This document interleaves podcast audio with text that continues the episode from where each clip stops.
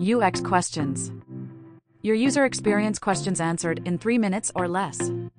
Brent from Houston, Texas asks, Why are UX designers so sensitive? I love that question. Thanks for asking, Brent.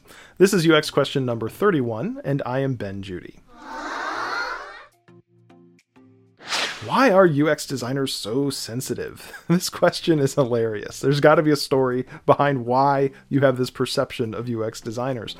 Let's first define what we mean by sensitive. A designer could be sensitive in that they are an empathetic or sympathetic person. They're sensitive to the feelings of others. That's good. UX designers do need to be attuned to the emotions and needs of users in order to create effective designs. We are the empathy people.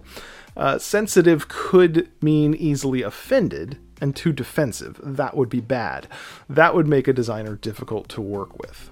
I remember very early in my career definitely being too sensitive to criticism of my designs. And I can remember some clients in particular when I was working at an agency, and they were very direct with their feedback and their opinions and their direction to me.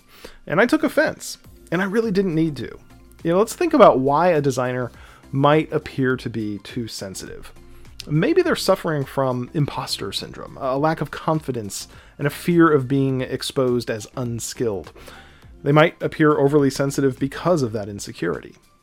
It could be due to frustration. As we discussed in episode 12, UX is a multidisciplinary role, and sometimes we're asked to do too much. At the speed of business, this can feel like an impossible job in some situations. Or maybe there's just a general frustration that the designer doesn't feel valued by their employers. We certainly live in a time where there is often no loyalty from employer to employees. Power flows in one direction. And this is not unique to UX, but in many organizations, designers are on the lowest rung of the ladder of positional authority. Now, that can make anybody sensitive if they feel like they're being kicked around.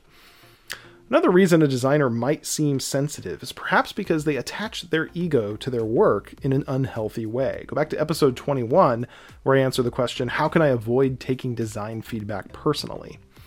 Whatever the reason, a designer being emotionally sensitive to the needs and feelings of others is a good thing.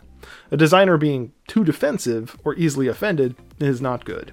That could be a lack of personal maturity or, or perhaps some trauma that needs to be healed. Ultimately, that emotional sensitivity can be both a strength and a weakness, depending on how it is expressed and managed. Keep asking your questions about UX. Next time, I'll answer the question Should I use ChatGPT for UX work?